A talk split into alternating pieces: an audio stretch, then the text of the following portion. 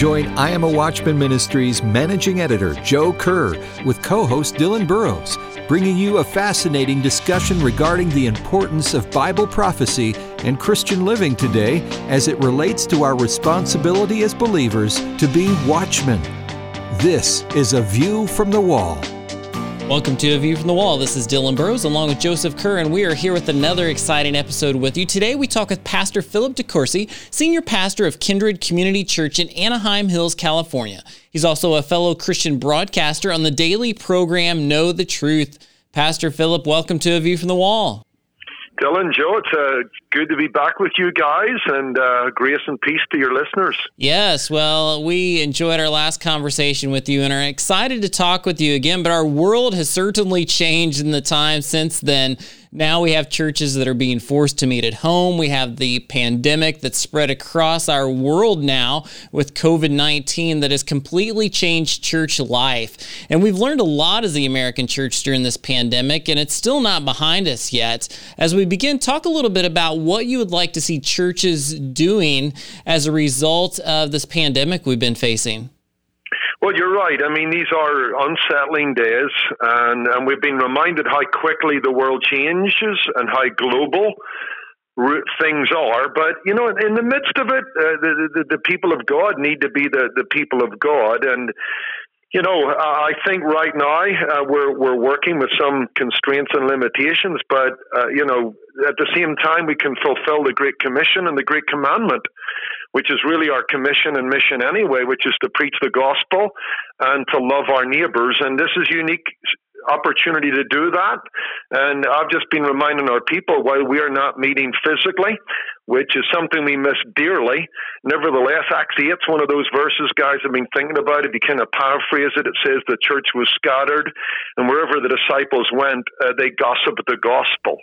And yes. we certainly want to do that right now and continue to do that, embrace, uh, you know, media platforms and use technology to the best of our ability We trust that we can be the the hands and the feet for Christ and love our neighbors. In this context, look out for those folks that are, are most vulnerable. Watch out for our seniors and, and uh, certainly pray and salute our uh, front line, um, you know, st- medical staff and, and EMT and police and, and all of that. And I think when we come through this, I hope we don't lose, guys, something of the desperation of these times. I was thinking about Second Corinthians uh, one verse nine, where Paul talks about a time in his life when he faced suffering and stress, and and um, he talks about the sentence of death that kind of was upon him. His life hung in the balance, and yet he said the good of it was that that it it was given and brought about so that he wouldn't trust in himself but trust in God. And I, I and I fear sometimes we saw it a little with 9/11 when we get through these emergencies we go back to life as normal, and certainly if the church that shouldn't be.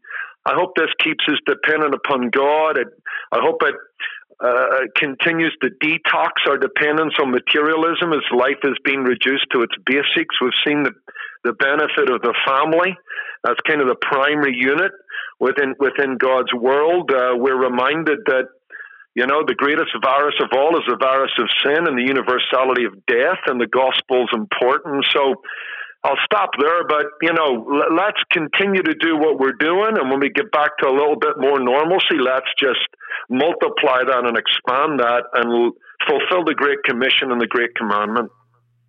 I saw in your online church that you had been preaching during the quarantine, teaching through the Psalms. Why the Psalms? And tell our listeners a little bit about what you've been talking about. Yeah, it's a great question. I was in a series, guys, on heaven actually when COVID kind of descended on the world in the United States. And, you know, there are times in a pastor's life where you've got to just sense the moment and understand what you're dealing with. And heaven was a great enough series to deal with that. But the Psalms, have been a, a, book the church has turned to throughout its history. It was often on the lips of the Lord Jesus. In fact, he died quoting the Psalms. Uh, we think of our our forefathers and the martyrs of the Protestant Reformation and the Scottish Covenanters and so on. The Book of Psalms has always been a refuge for God's people. I was teaching our people guys. Um, that the Psalms speak to us, right? Because they're the Word of God and therefore they're profitable to instruct us in righteousness and, and correct us, rebuke us, and equip us. But they not only speak to us, they speak for us because all the emotions that a man or a woman can feel in life fear, guilt you know, um, it's there in the Psalms, and the psalmists speak for us. When you read the Psalms, you feel as if you wrote them yourselves. Old John McNeill of Scotland, when he read Psalm 23, said, I feel as though I wrote it myself. And the other thing I've taught our congregation is not only do the Psalms speak to us and for us, they help us speak. They give us language to go before God. And what I did was I chose a segment of the Psalms. There's different categories enthronement Psalms, lament Psalms, thanksgiving Psalms. There's a series of Psalms called the Trust Psalms. And these are Psalms that people express confidence in God in the midst of turmoil. And so we looked at Psalm 46, God's our refuge and help and, you know, and strength in, in, in, present trouble. We looked at Psalm 91, about sheltering in place, abiding in the secret place with the Almighty, staying close to God, remembering that God is in the midst of the situation. We looked at Psalm 11. What, what do the righteous do if the foundations are removed or shaken? How appropriate guys is that. And what do we do in a world that's shaken and our country's kind of doesn't know which way to turn? We're, we're throwing money against the wall and hoping that somehow that works. Our best minds and scientists are giving us one path to take and then another path to take. What, what do we do when, when the foundations are shaken? And immediately in Psalm 11, verse 4, it says, We will look to God in heaven who sits on his throne and so, uh, you know, people can access that off our church website, kindredchurch.org. But I wanted to remind our people, in, in the words of Martyn, Dr. Martyn Lloyd-Jones, faith is a refusal to panic. And the last thing we should be doing as the church during the COVID crisis is to panic. We've got reason after reason to trust God. And the Psalms helped our people because they spoke to them, for them, and they helped our people speak to God in prayer through these wonderful promises of God's sufficiency and sovereignty. We loved it, and I think the series would be a blessing to some of your listeners. Well, those are some great words to share when we come to this topic of the pandemic. And I think of Psalm 57 in particular that talks about David when he fled from Saul into the cave that begins with, Have mercy on me, my God have mercy on me, for in you I take refuge. Many have taken this time to really turn to the Lord more uh, fully, to uh, more of a surrender. Talk a little bit about perhaps some of the spiritual things that are happening in the lives of people in your congregation and beyond as people are at home more during this time of quarantine. Yeah, I mean, I think some of it's good, and I think some of them are getting a little bit of cabin fever, and, and, and are, are, are allowing their minds to kind of you know, go in all kinds of directions. On the good side, as I said earlier, I think it's uh, we're being reminded of of the importance of the family and how the family strengthens the church and is the cornerstone of a good society. We're being reminded, you know what, at the end of the day, we don't need as much as we think we do. And having food and clothing, be, be content. I'm, I'm excited. Our people are, you know, using opportunities to love their neighbors. Uh, today, our volunteers are delivering uh, today and tomorrow 5,000 orchids that a kind Christian business donated to us to frontline people in hospitals and policemen, being a witness in the community. Uh, I've encouraged our people, actually, it, wherever you go, gossip the gospel. If you're standing in one of those horrendous lines for Trader Joe's or whatever, you know, look for those opportunities because people are scared, people are frightened, and, and, you know, man's extremity is God's opportunity and, and we need to embrace that. Maybe on the negative side, I hope I'm a little concerned that how quickly, guys, you can maybe chime in on this. I'm also disturbed a little how quickly the church gets hysterical. You know, um, you, looking at blogs and listening to some conversations, you know, at, uh, you know, the shadow of the Antichrist is being cast, and you know, this conspiracy to vaccinate the world, and we're going to have chips to follow us wherever we go. Well, I don't discount that there's biblical prophecy and and aspects of life make us think. But uh, you know, ten weeks ago, our, we had the best economy in the world. Ten weeks ago, President Trump and Vice President Pence were setting up, you know, a committee on religious liberty and looking at Christians who are being persecuted across the world. And you know, eight ten weeks later, we think, you know, This is world persecution. The church is being singled out.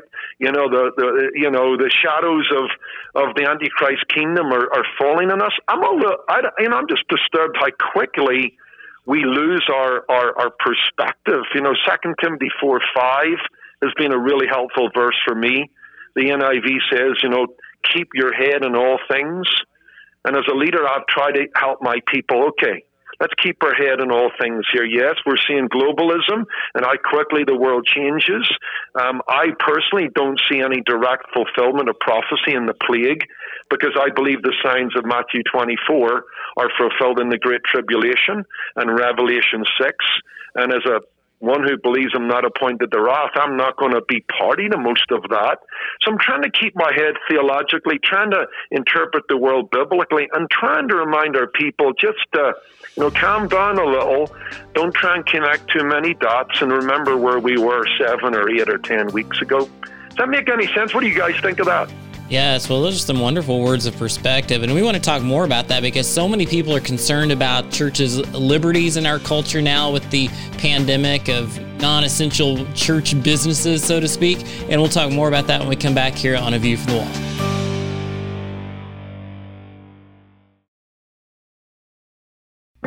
From I Am a Watchman Ministries, here's today's I Am a Watchman Minute. Aren't you glad God can do anything at any time for anyone? I wonder why God cares about we stubborn and rebellious people. I wonder why God would want to use or help any of us at all, but He does, and in that I rejoice. We serve a God who loves to do the amazing for and through the unlikely. God helped Jacob after he swindled his brother and dishonored his father. God rescued Jonah when he was in the deep. God gave victory to King Hezekiah and his people when they were surrounded by a large and powerful army. God helped David when he faced Goliath on the battlefield.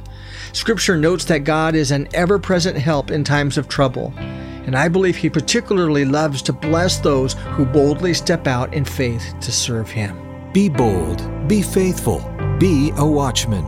I am a watchman.com.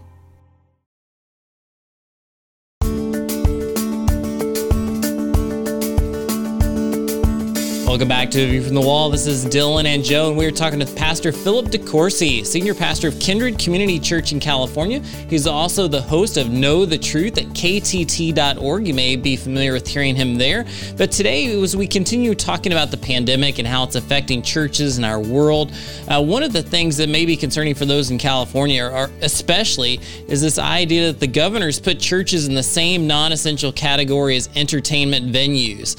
And now there are many California California pastors who are looking to defy these orders and to reopen as early as possible. Uh, now, Philip, uh, you've been in ministry a number of years. Give us a little advice uh, to pastors and to churches as to when the time is right to obey God rather than men. I know there's some biblical uh, advice here. Tell us kind of some guidelines you would give.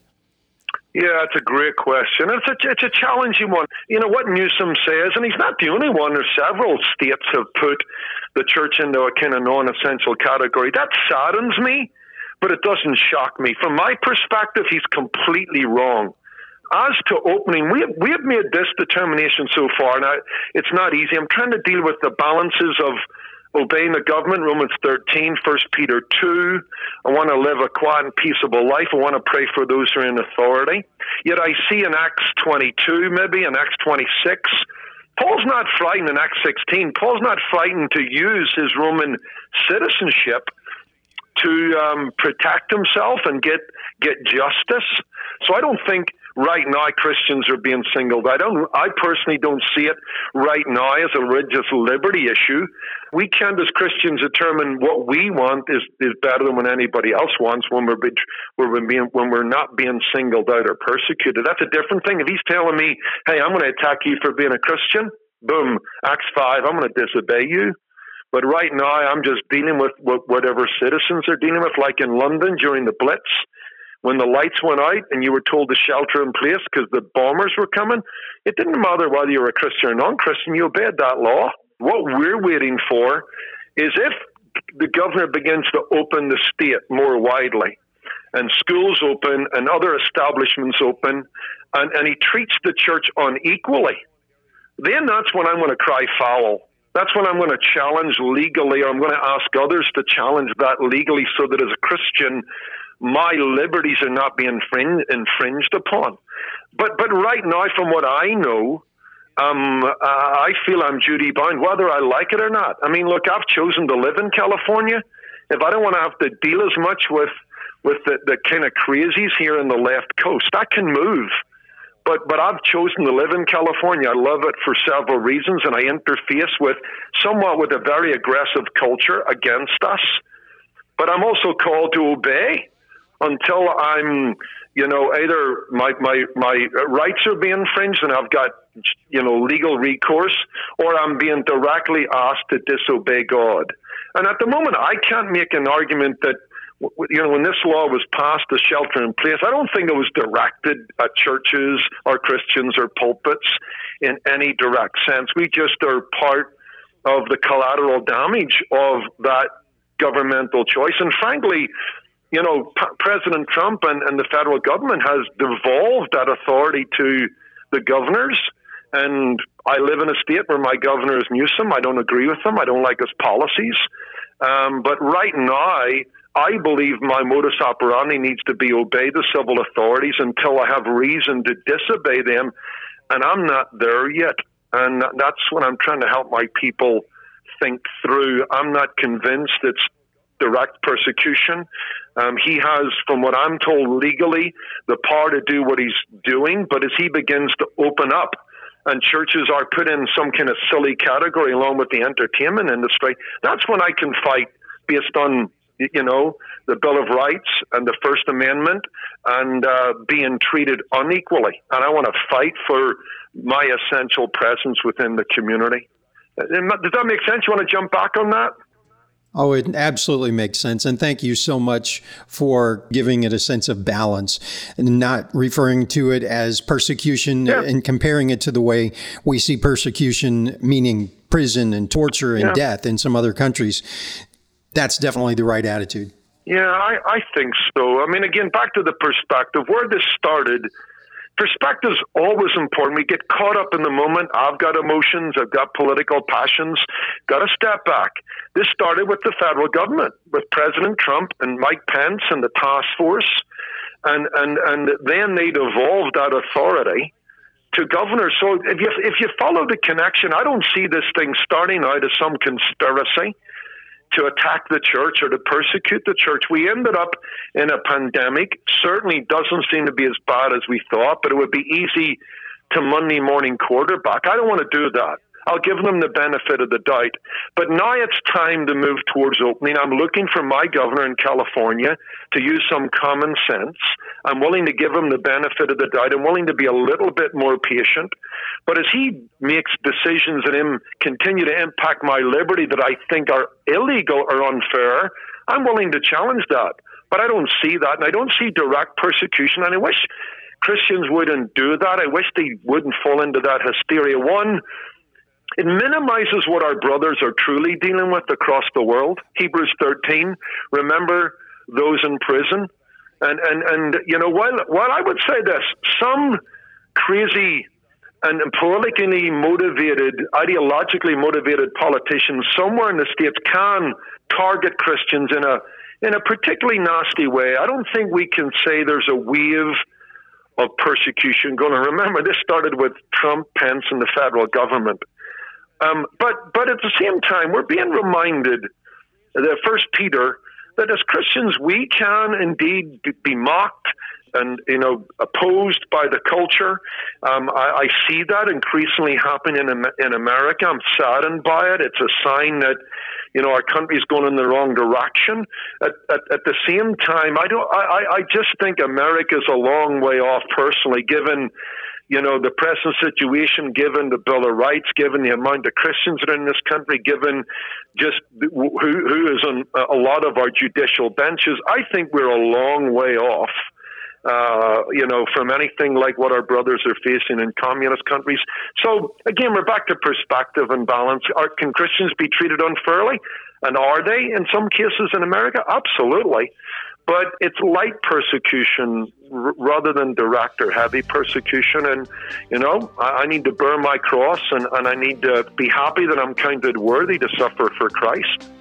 Well, we appreciate that perspective. And while it might not be persecution in the historic sense or compared to other countries, there is a spiritual battle taking place. When we come back, we'll talk more about the spiritual warfare involved in what's taking place in our culture now. So stick with us here on A View from the Wall.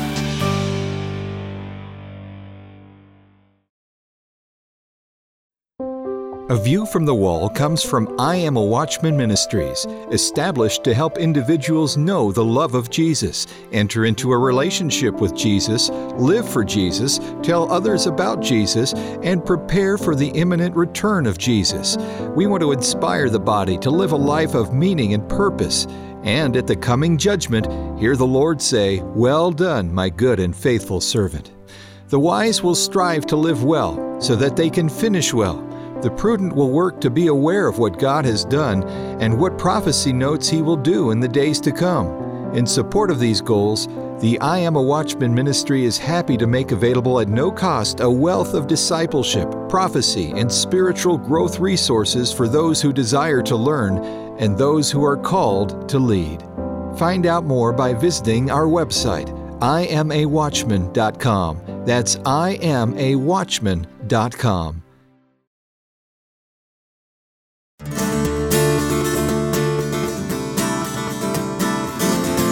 Welcome back to A View from the Wall. We are here with Philip DeCourcy, who is the pastor at Kindred Community Church in California and is also the host of Know the Truth at ktt.org. And today, as we continue talking in our last segment about the pandemic that's sweeping our world today, we want to discuss this issue of spiritual warfare while the things that we face now are not considered persecution in the historic literal sense, there is a spiritual battle taking place. And Pastor Philip, talk a little bit about what the average Christian faces when it comes to spiritual battles and what you're seeing in terms of how the Bible applies to this area today.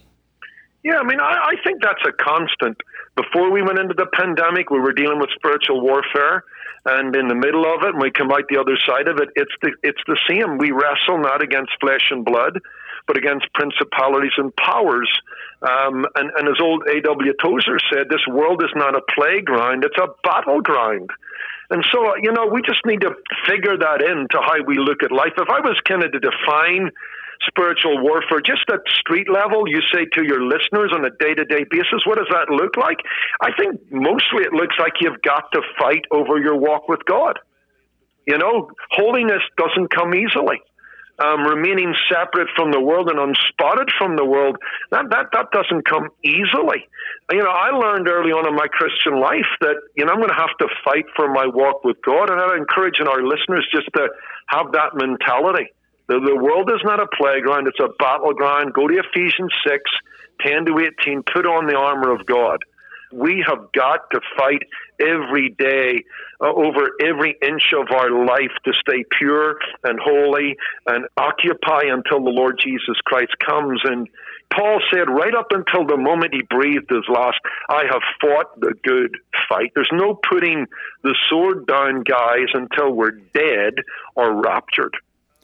That is such a great way to put it. And you've been on the program before, Pastor DeCourcy, so you know we like to wrap each program with a word of challenge and encouragement. What's the challenge for those who watch, warn, witness, and seek to finish well at what is definitely a difficult time in church history, at least in our generation? Sure. Well, I want to thank them for being watchmen and watchwomen. We're thankful for those who are, you know, lifting up their eyes because the redemption draws near. I think the thought I would share with you guys and the listeners, Second Thessalonians 2, verses 13 to 17, it begins with, be not shaken. They'd, they'd been told they were in the day of the Lord. That contradicted Paul's doctrine of the rapture. Uh, he tells them, no, you're not in the day of the Lord. Uh, the, the, law, the lawless one, one hasn't come. Antichrist hasn't been revealed. The Holy Spirit indwelling the church hasn't been removed. So don't be shaken. And then he finishes by saying in verse 16 of that passage, Now may the Lord Jesus Christ himself and God our Father, who loved us with an everlasting consolation and good hope, establish you in every good word. Or verse 16, stand fast and hold the traditions which you have been taught. Don't be shaken. be steadfast. Our confidence is that we have been not appointed on the wrath, but on the salvation. We've got the blessed hope of the glorious appearing of Jesus Christ.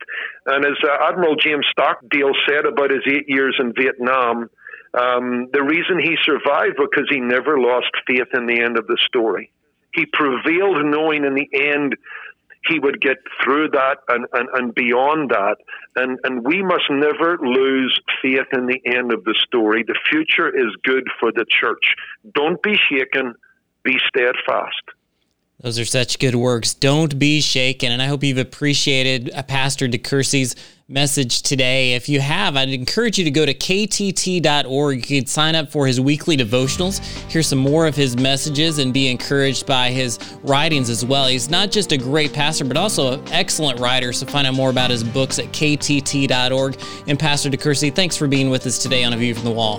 Hey, privilege, and thank you for all you do, um, just in enriching the church. God bless. And again, all of you who've been listening, we appreciate you being with us. Check out more at iamawatchman.com. Again, that's iamawatchman.com and reach out to us there and on social media, and we'd love to talk with you more. Thanks so much. Join you next time. A View from the Wall, in association with I Am a Watchman Ministries, exists to equip a worldwide audience with biblical truth, sharing it with others, and being prepared for Christ's imminent return. The team seeks to encourage, inspire, and equip watchmen for such a time as this. For information about the ministry and upcoming events, visit iamawatchman.com.